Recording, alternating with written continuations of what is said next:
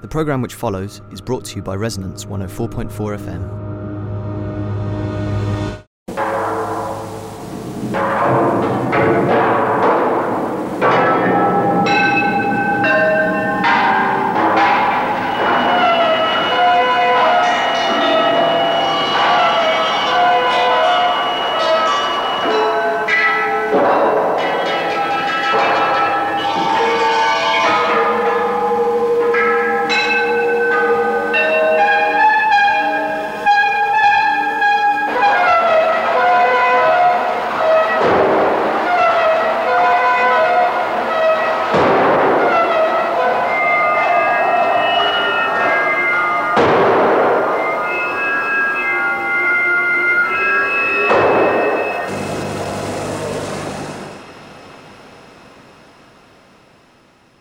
Sunday night, Isotopica. It's me, Simon Tyszko, and we started off there with a very brief excerpt from Bow Gamelan, a little sampling of some sounds that will punctuate today's program. As today's guest is artist Anne Bean, who's one of the founder members of Bow Gamelan, but more about that later.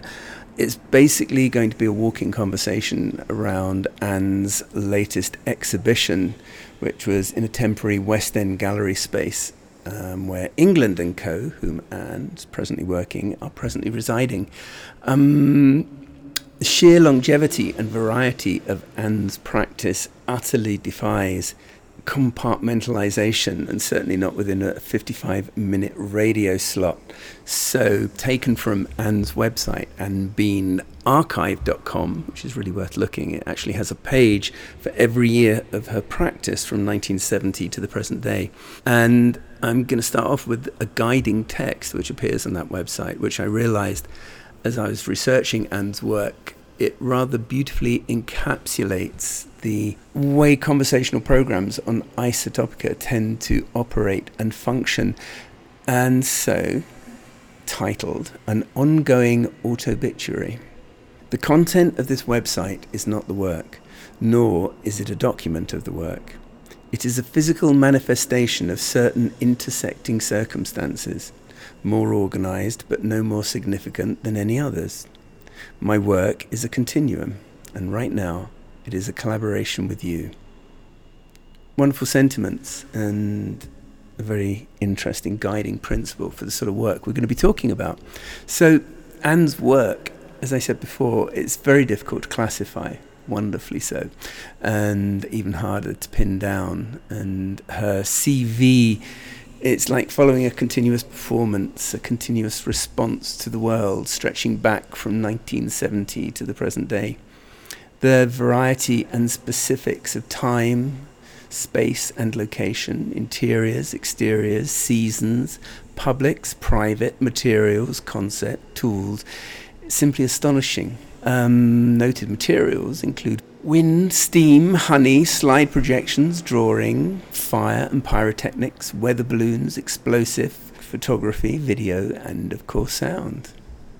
Um, what else? Throughout this bewildering meta interest, there's an absolute unity though.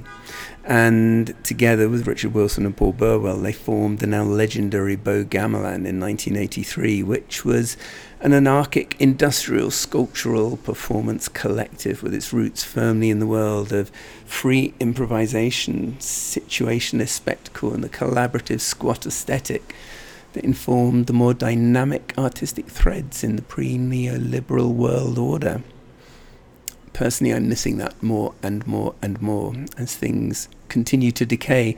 Um, noted point from Bow Gamelan is that Paul Burwell was also a founding member of the London's Musicians Collective, member number one, in fact. And the London Musicians Collective is the phenomena from which this experimental radio station, Resonance FM, that we are broadcasting and listening on right now, was actually born. Anyway, we are now going to zoom in to England and Co Gallery, where Anne Bean and I were having a strolling conversation just a couple of weeks ago. I hope you enjoy today's episode. Further details at the end of the program and on my website being www.theculture.net. Let's listen in, shall we?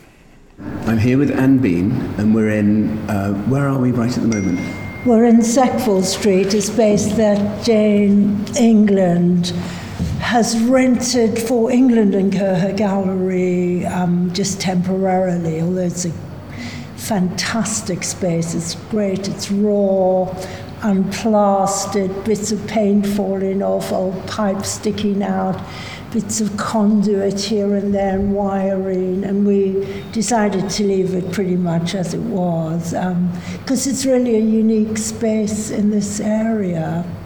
Um, so. It suits. It suits. It suits. It suits, it suits your work as well. Work. I mean, I wouldn't think of you as a sort of pure white wall, white cube gallerist kind of artist. No, and I've never done that actually. So, in one way, I was thinking when Jane approached me and asked me that this is going to be interesting because it might be the first one in that purity. But, but actually, it has felt very nice in this space, sort of. Sort of seems like a between space where it's sort of like a proper gallery context and it's curated, which is unusual for me because normally I uh, make choices for my own shows, how they happen, mm. and they're usually much more to do with installation, performance work coming out of that. But there's Jane very carefully curated from work she saw of mine, and she was very, very keen to go back to as early as possible. So there are some pieces from 1970 in the show. That's wonderful. No. And what we're going to do is we're going to wander around the show and you can talk us through some of the things here. Yeah, I mean, looking at your work, the, the thing I think about you more than anything is collaboration. Yes. It's, it's been so central to your work, hasn't it? Yes, it has. I mean, and actually, what I was really pleased. Um,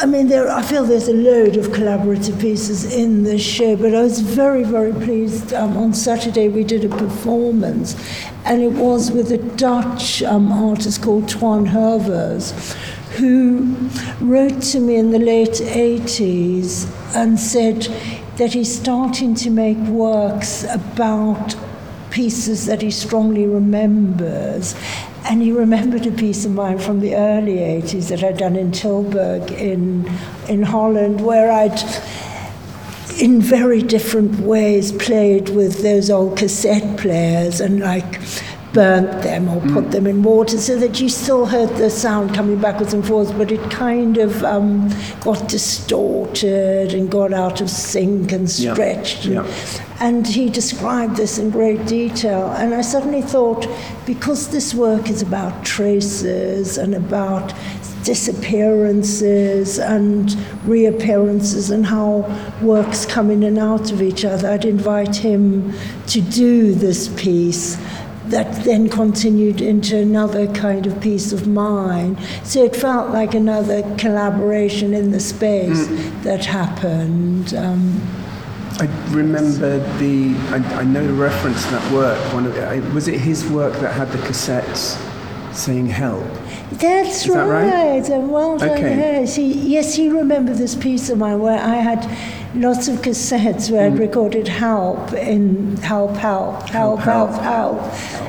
Yes, and so, like if you're crushing them underfoot, you can sort of squeeze and go. They almost respond as though they're human because they go, "How?" Because you sort of stretching the tape and mm. sort of. So, I found those old cassette tape recorders just very visceral objects in terms of how you could play with the sound. I mean, a little bit like playing with um, vinyl and fingertips, but you know, much more unpredictable how mm. they'd end up. Yes. Yeah. No, there's a real. I mean, with the analog equipment that's lost now, there's. Um, I think things that are developed from that, something called circuit bending, where people have old electronic equipment, keyboards, sticking screwdrivers in them, oh, yes, and using that as the instrumentation. Yes, really yes. unpredictable. Yes, almost like modern prepared piano thing exactly. Exactly, exactly. yes. It's, it's, I mean, with, within, you know, looking back over your practice, which stretched back to early 70s. Yes. That, that you've been kind of at the forefront of so many things that have become more established genres and, and things, I would say. And experimental is another word that always Yes. fits with your work. Yes, I always, well, I mean, I think in one way, obviously, it gets in the way of how one is perceived because I have jumped into so many different rivers, pools, whatever, mm. you know, and just taking the plunge. And because I am very, very curious about what happens in that space between oneself and somebody else's sensibility and what happens in that space, like in real collaboration, mm. when you really sense somebody else's consciousness and how they're trying to make work, and you somehow find a way. A meeting point of making other work. So it's meant that my work has had very, very different um, ways of being perceived, of genres, and and yet I feel that that is the work, you mm. know, that very much so. carrying on with mm. that mm. Um, experimentation, yeah. And of course, that's something that the art world struggles with, the sort of the, the formal art world. Exactly. Very difficult to pin down and It is, no, and I think that's why there is a difficulty. And I think, I mean, and this isn't said with any criticism, but I think artists often just go with a particular um, work that happens to engage a curator or an audience at a certain point, and then you know work on that more and more, which is in a sense the best way to go because you know it's um, it can kind of drive one quite crazy, just sort of the infinite possibilities that you keep seeing ahead, you know, and so I, I personally so relate to that. it's a very I mean, restless it's, it's, it's every, the thing is, it's everywhere, isn't it? When when you look at the you know art production or an art practice in a certain way, it is absolutely everywhere. It's impossibly unbounded. Absolutely, At least that's yes. the way I understand yes. it, which is why I'm you know so so drawn to your work and Oh, you know well, I've seen you. in, in so much in the past. And should we have a look at some of the works in the exhibition? Can you just tell me what was the, what's the idea behind this particular exhibition? What are we going to be Well, I think, again, as I said, Jane curated it. So I think because of Jane's interest in photography, hmm. and she's interested in where photography overlaps with performance. So that was the initial hmm. impetus for her. So she wanted to, again, like I said, look at early works and. Um, and present them in a way that I never would have, which is nicely framed, course. some of Yeah, them, yeah. you know, so that they sort of take on a different aspect, a sort of gravitas that I've never been interested in. But, uh, you know, but then I'm respect Jane doing that and sort of almost a way for me to re-look at them. I mean, you know, re um, see them, you know, works that have been sort of from performance and quite throwaway. And I'm very interested in, you know, like a lot of my photographic work I've burnt or I've drowned it or I've used different kind of bleachers on Yep. it or I've buried it or I've left it outside for years and years. I'm very interested in the interplay of of elements and time on photographic impulses. But it's quite nice now to have it captured in quite a classic way, you know, nicely framed basically and taken into It's a a new form of collaboration in such, isn't it, really? Exactly, Yeah. which I haven't exactly said to Jane, but I do feel that that Mm. it's her perception of the work, how she sees it, and that's Mm. been the most interesting aspect of the show for me, because um, she has a deep perception of the work, but in a way that I wouldn't Yeah. have or Yeah. wouldn't have presented as such. Yeah, no, that's So- that's really interesting and quite a nice formal way of doing it. Because of course, with any performance or any artwork, the viewer themselves brings so much to the completion of the process. Yet working with a curator must be very interesting for someone that is so unbound.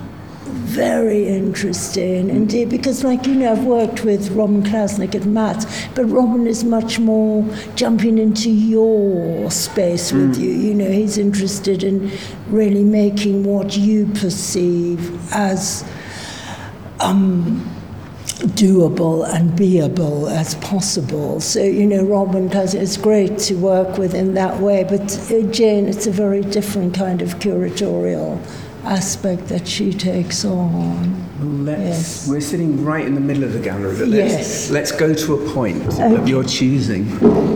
See what we find.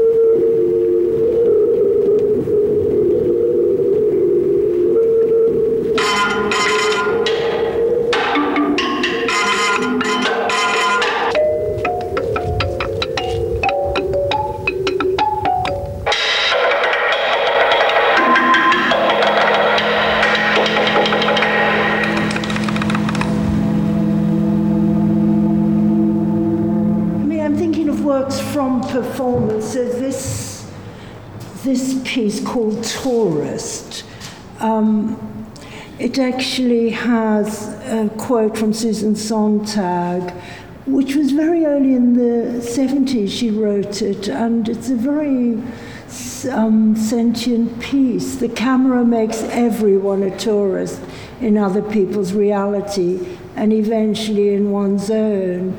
So she was very much foreseeing something that now is um, so ubiquitous in terms of photography. But I, um, it came from a work I did at Centre Charles Peguy in Piccadilly in the early 80s. Um, uh, Hermine Demoriane um, curated a show where she asked artists to refer to the First World War.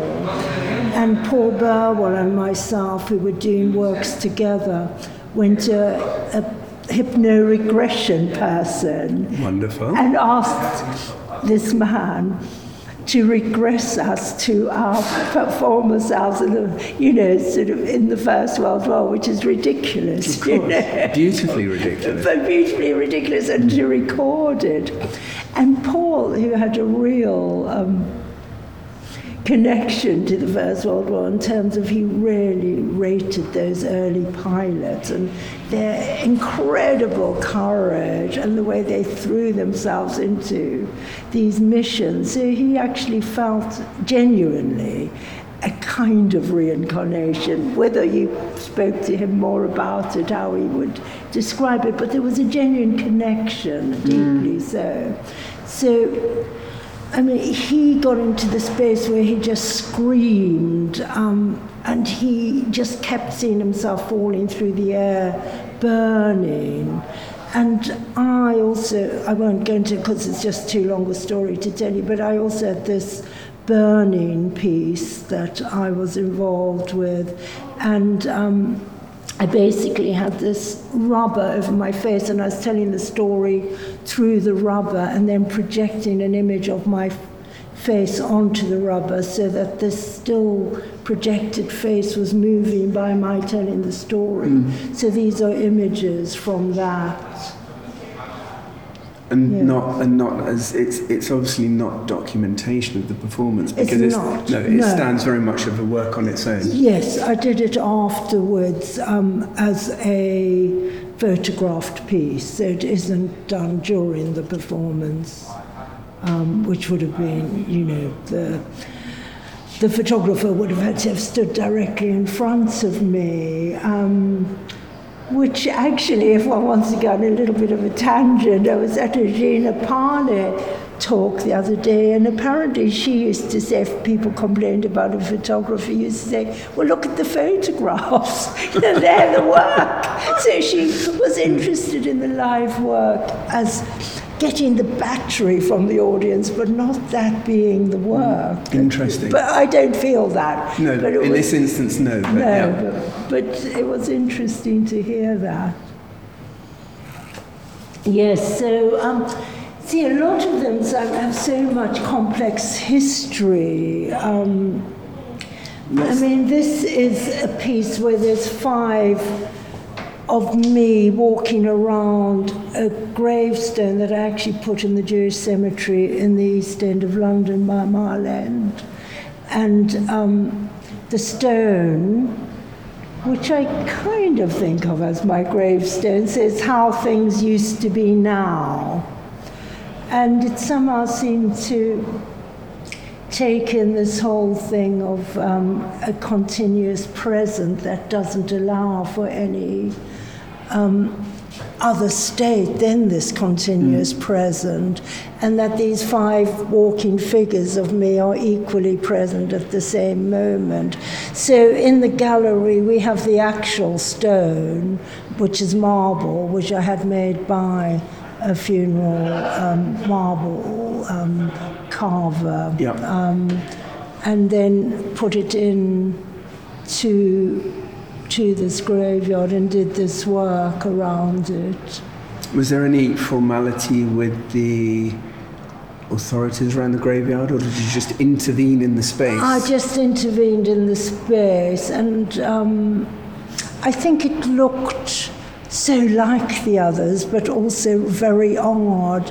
And actually, I would love to just leave it there. So I might mm. at some point try and get permission just so that it's it's just there as a very different sensibility.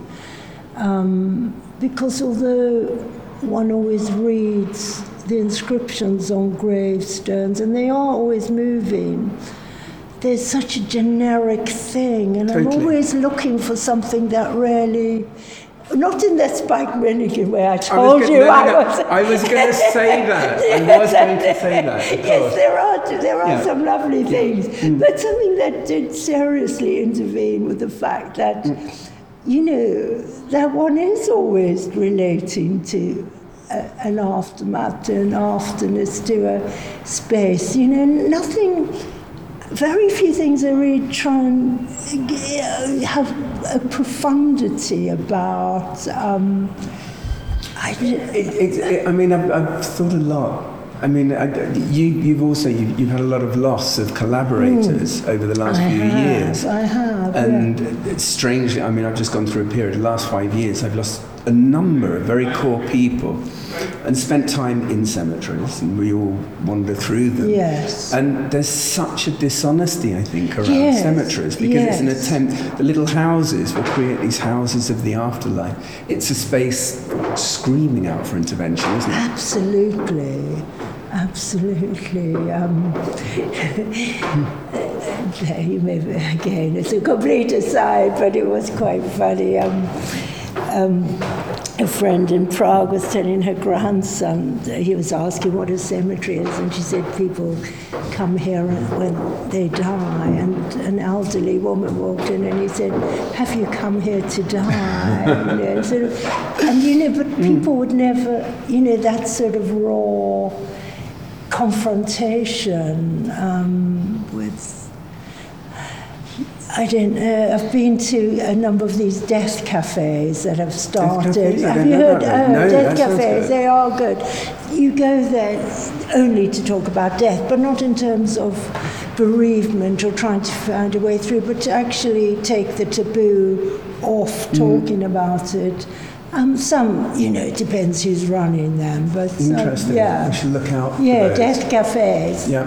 Yes. A recent one was Dudley Sutton, who was a really Dudley Sutton, the actor, Oh And- yes, I, fabulous. I mean, a very very close friend, and he turned his funeral into protest on behalf of the National Health Service, and the we held it in Chur- uh, Chelsea Old Church, which was one of the oldest churches in London, England, and the profanity and sex, LSD, and swearing coming from the pulpit had the whole church collapsing with laughter. and the priest, he wasn't quite sure what was going on. It was beautiful. So even from beyond, Dudley was intervening in the process. Yes. Beautiful. Beautiful, yes.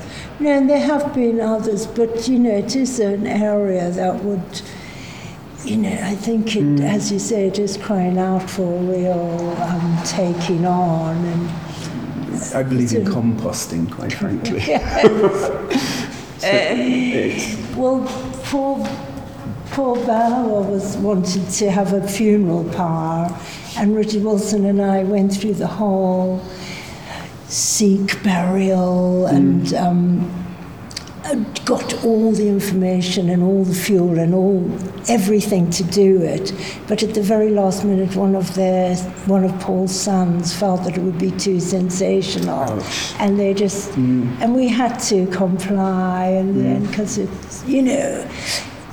It just felt, I suppose, in the end, family, whatever, maybe has the last word, which They is do, also they- strange. no, they which is also do. strange yeah, thing. Yeah. I guess they do in a way. Um, Paul, I mean, long, long term collaborator with you. Long-term collaborator. I yes. noticed when looking at notes before coming along today, he was the founder of the London Musicians Collective. That's right, number one Number member. one, yeah. And of course, that's where Resonance FM was formed. from. Exactly, exactly. So there's a no, lovely connection There's going through. Lovely Yeah. connection. No, no, no. He hmm. was brilliant in that way of just opening up to possibilities. You know, like he never believed in. I remember that one of the meetings when they were speaking about what the name should be, and he said because it was the filmmakers co-op, and he said, "Well, we're not very cooperative, so we can't Good. be a co-op. Good. But collectivity is something I can mm. get on with." you Yeah. know, so, yeah. I mean, I'm pushing pushing from the edges for Resonance to become more of a collective. I think Oh, it, really? it, it Yes. slipped away over the years. We've got so many, and we're, we're a disparate group of artists. I can see it rather that. than, and on a couple of occasions for collaborative work, I've reached out to Resonance, and my hand's just gone through it. We're like a chimera, you know, a, a ghost. We, we present such a solid image through the radio. Yes. That's the art of radio. yes. But in reality, there's very little you can touch. And I'd like to bring. Why do you think it is? It's, I mean, part. I mean, part of London art life these days. Everyone is very scattered. London itself has become scattered, isolated. Arts communities don't exist in the way they used to. Squats no more. All of this, and it's a, a function of the politics, a function of the economics, and it's drifted in that direction. And some people don't want to get involved. Lots of people are interested in me, me, me, me, me. Yes, Is that yes. Thatcher? Is that Margaret Uh, Thatcher coming yes. Well, it certainly gave so. it a kick start, that's for through? Yeah, sure. yeah, yeah. And people feel fearful, I think, once they've got a thing, or they cling on. Mm. So it, it feels like it doesn't have the movement within it. Um, it's, it's held on too tight as what it was meant to be initially, Mm. Yeah. which is always um, a difficult space to negotiate. Well, you've always negotiated it yourself with burning your work Yeah, that's burying your work, etc., etc. Well, there was, yes, a lot of uh, performances we did. Um, again, things related to Paul, but I did a, a lot of pieces where my face was on fire. I mean, actually, it was a, a glass sheet on top of my face, and then squirting um, petrol, lighter fuel, whatever on top, and lighting it so that the whole face looks like it's burning. But then I did a whole lot of them where I actually took a blowtorch to the photographs so that then like these are just burnt here so they're just t- more tentatively burned. yeah. but then there's some like in the glass cabinet here um,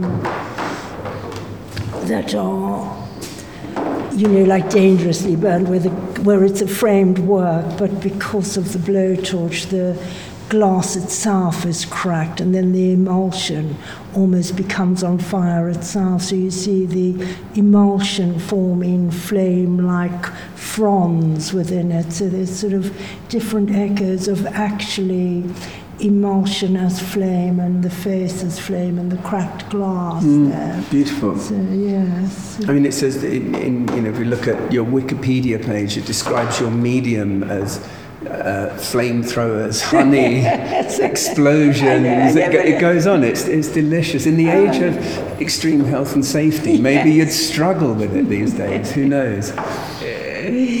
Who knows? I, I always think, you know, if you go out and do something, hmm. you know, by the time somebody comes to stop you, it's done. So, Yeah. you know, Yeah.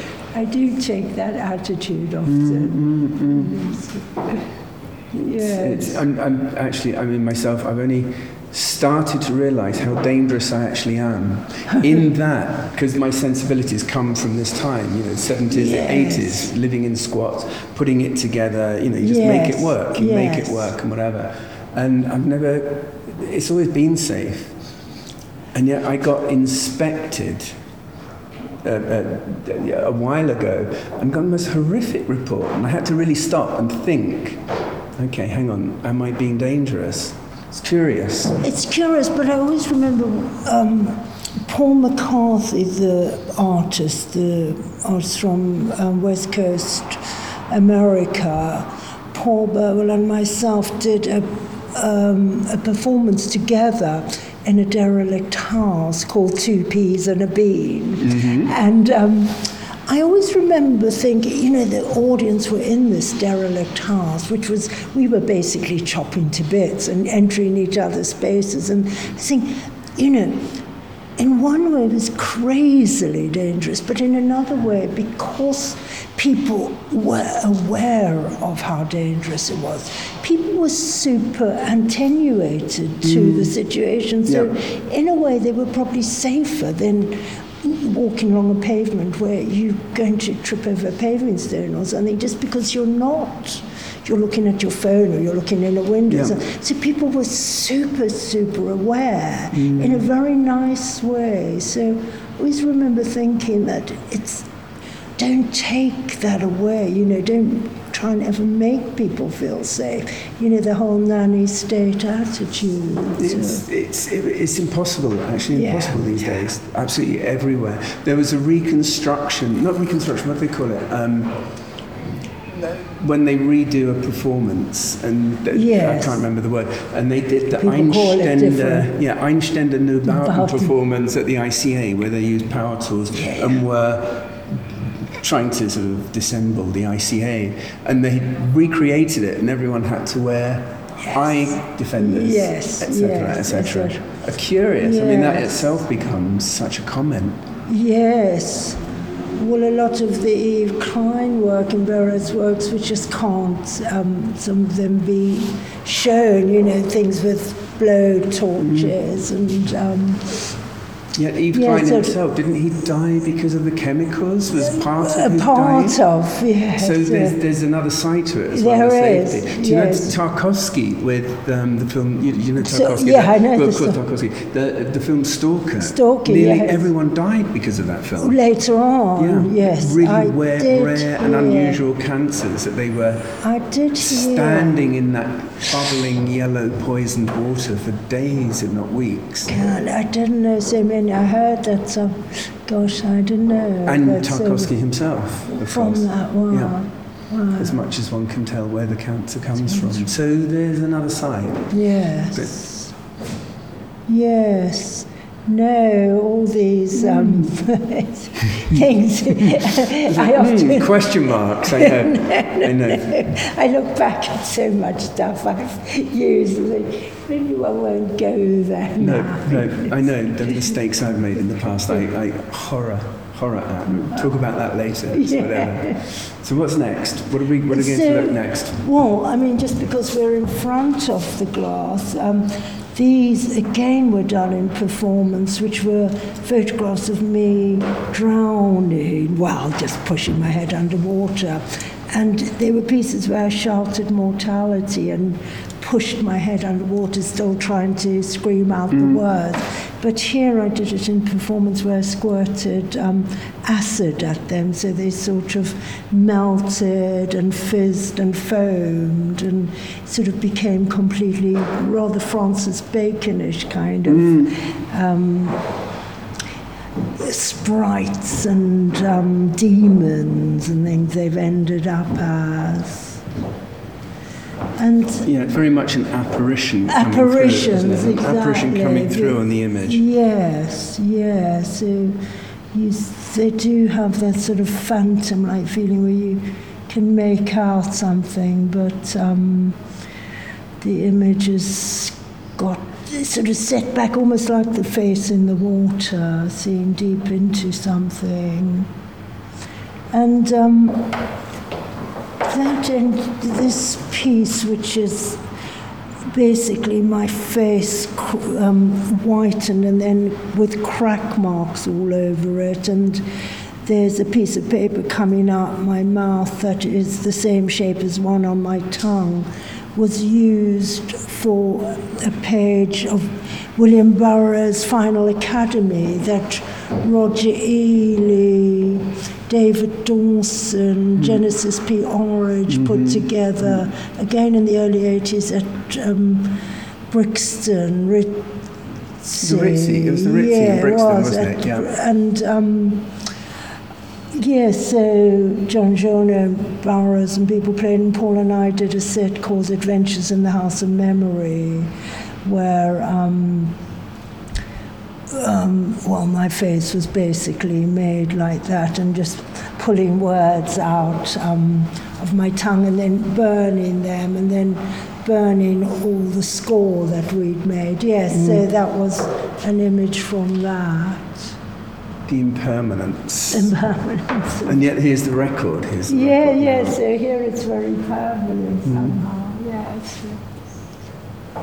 Yes. Glass knife on the a wall? glass knife. I, there's a glass knife dug into the wall which says, I wanted to get the feeling of time stopping, as it seems to happen when you have ad- adrenaline flooding all through your body.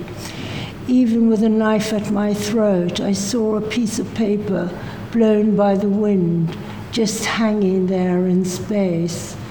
And that was written by the artist Alexis Hunter, who very much engaged with violence, eroticism, other kind of consciousness, feminism's engagement with eroticism and violence, and how to um, both see it as a very real and um, part of um, something that animates life and also the horrendousness of um, of how that is part of life. But she basically wrote it after she, there was an attempted rape, and she was saying that even though she was in this absolutely um, horrendous, violent situation, part of her consciousness saw this floating bit of paper in the air and the delicacy of that. Mm. And this, and I really loved this thing that um, one could, even in a situation like that, have some strangely tender thought that was still part of oneself. The, yeah, the escape, yes. the escape route the escape, is there, isn't yes, it? Yeah. Yes. Integral. Yeah.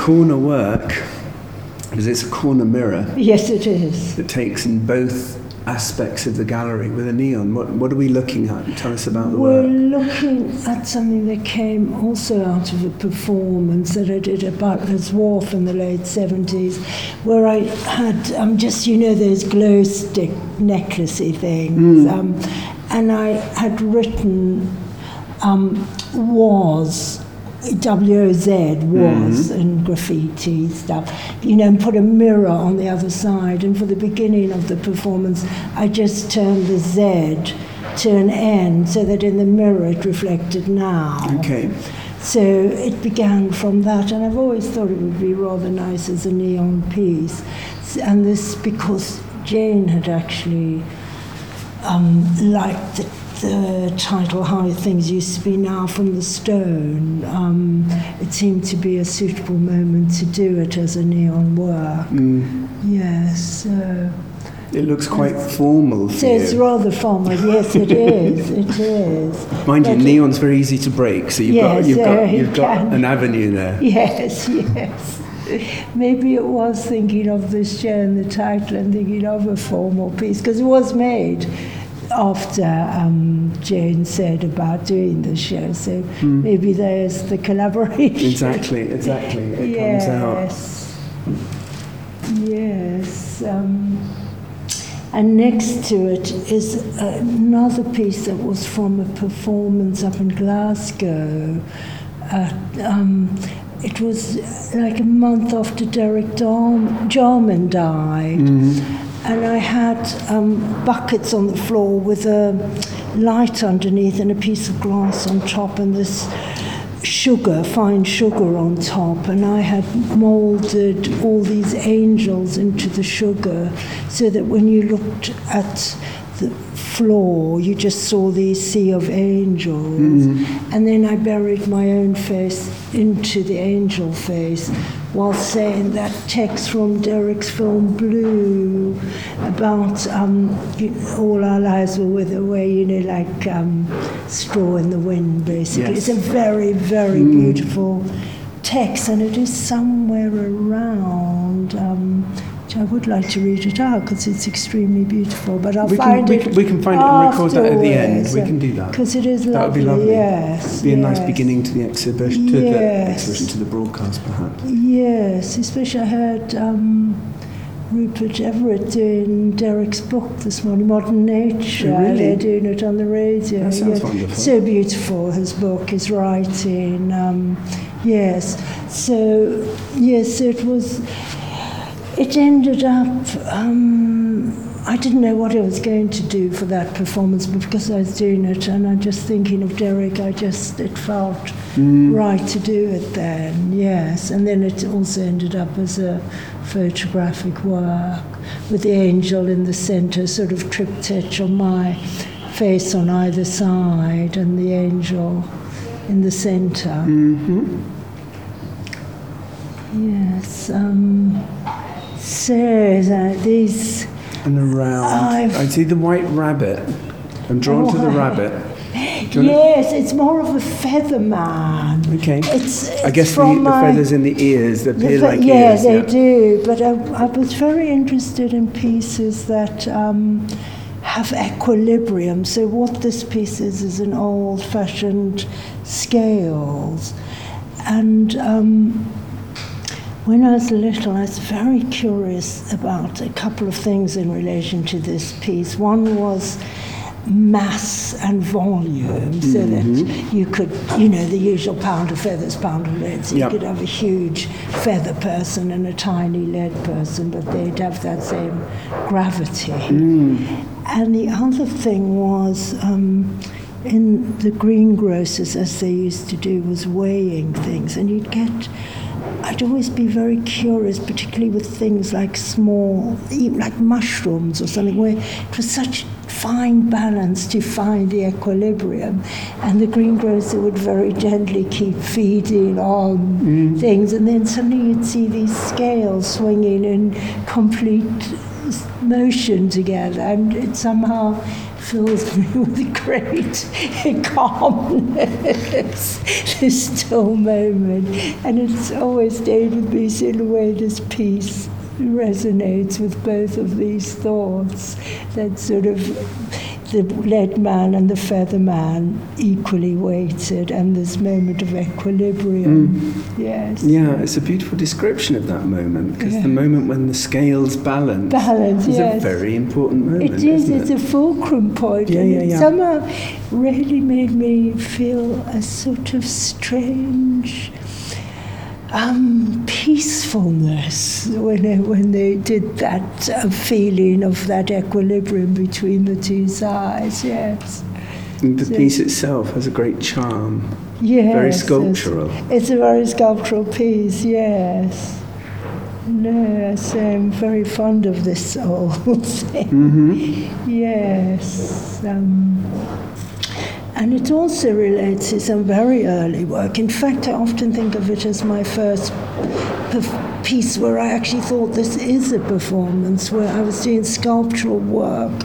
Again, probably with that thought in mind, where I put pulleys in trees and I hung myself from one pulley and got somebody else to keep putting s- like bags of something or stones on the edge of another pulley until I was lifted in the air. And people, and it was meant to be a sculpture because then I was going to put something else to replace my own body on the other side. So you had these two very disparate objects, but in equilibrium on a tree hanging. Um, but I always remember a lot of people started gathering around as I was lifted in the air. And I'd just begun, this is 1969, to think about performance and mm. reading Joseph Beuys and things. Ah. And, and I suddenly thought, actually, this is the work. This moment of me being lifted in the air by this other side being weighted down. Mm-hmm. And it suddenly um, and then I thought, could I drink a lot of water and come back to the ground? You know, and all that sort of thing. Yeah. So it sort of set in motion a whole train of thoughts around performance and process. It sets in motion a whole practice as such, doesn't Oh, it? Yeah, it's really, exactly. really gone. It's it, that's all the way through your Oh, work. yes, yes. So, yes, so that's sort of somewhat organic, but beginning from quite a thought out starting point. Mm. Yes. So, and then letting it run.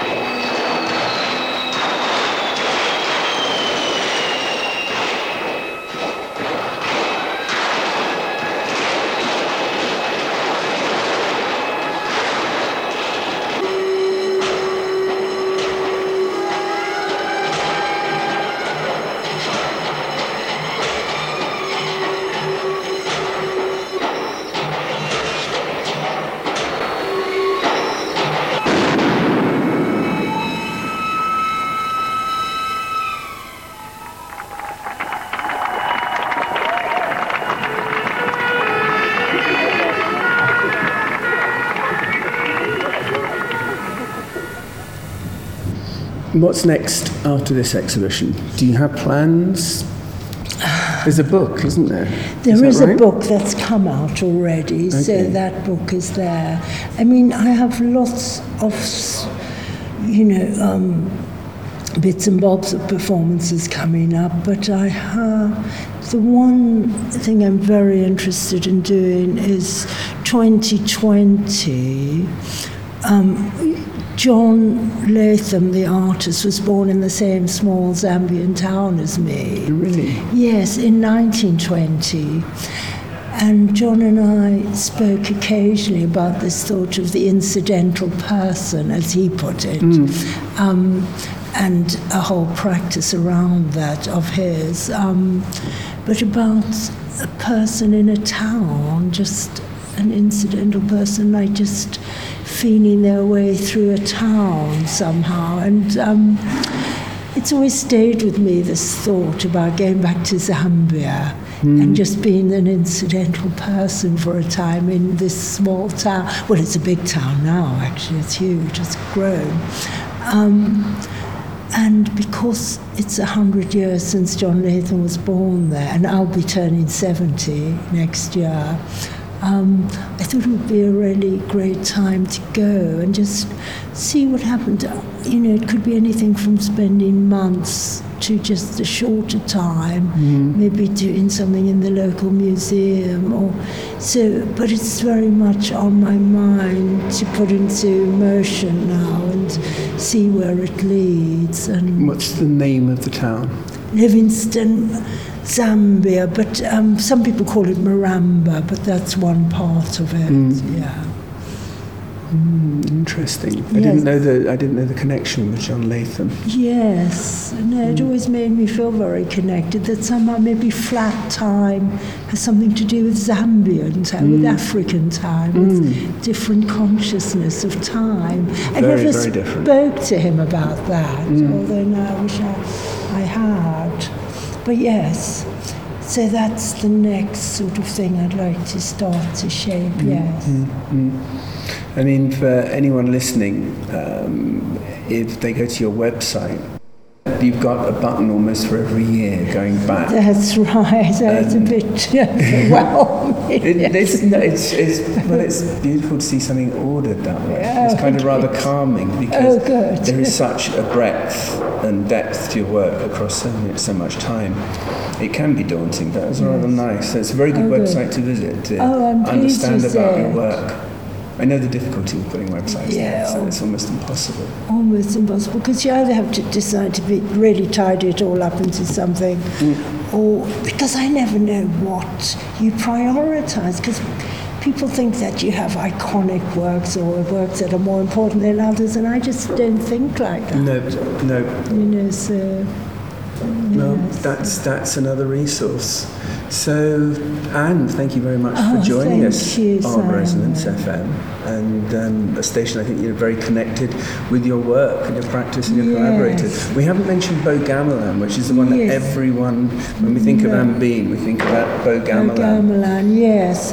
We mentioned it a little bit, but um, yes, um, Gamelan we sort of kept out of this particular exhibition just because it was another huge um, thing to deal with. But it was basically a collaboration with the sculptor Richard Wilson, the percussionist artist um, Paul Burwell, and myself, beginning in the early 80s when we used to take boats, you know, both Paul and Richard were very involved with the Thames and had boats, and we did a lot of exploring of the Thames and the highways and byways and all the industrial landscape that was still present then, and all the different machinery as well as the tidal um, and other natural processes that were going on, echoes under bridges, um, welding activities, um, picking up things with um, fork lifts and those old um, grabbers and magnetic lifts. And so the whole thing evolved from a sort of shared sensibility of the excitement of the river and how to make a sound and visual work from that. And just grew and grew, basically, Yeah, then. and, yes. and very, very exciting and visceral performances. Yes, no, I of- They were the, I guess, the result of all that investigation. Absolutely. Mm-hmm. And I found I really loved doing it because it really did feel that um, a, visual and sonic sensibility really came together. Mm. You know, the sound didn't illustrate the visual, the visual, the sound. They were basically totally fused. how they worked Absolutely no boundaries between them, which is really important. Yes. Illustrating things is not very interesting. no, Never illustrating. okay, well, Anne, thank you very much for your time. Thanks. And, um, it's at the end of the exhibition, so anyone listening won't actually be able to come to the exhibition, but there's so much documentation of your work available. There is, and Jane England will have photographs of the exhibition on her website, England and Co. England and Co. The gallery. Yes. All right, Jane. Um, Jane.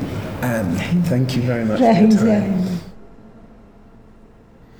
You have been listening to Isotopica here on Resonance 104.4 FM. It's with me, Simon Tyszko, and today we were in conversation with artist Anne Bean. I'm sure you will be interested in looking further at Anne's work, and apart from Google, there's a very good place to start being annebeanarchive.com.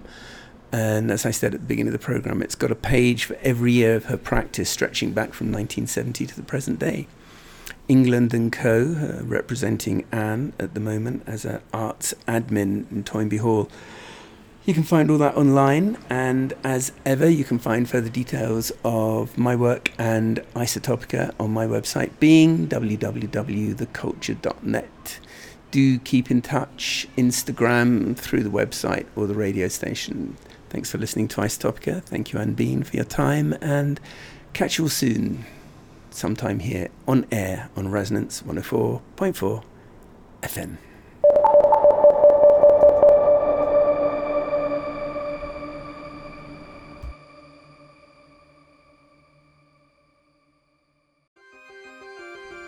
This program was brought to you by Resonance 104.4 FM.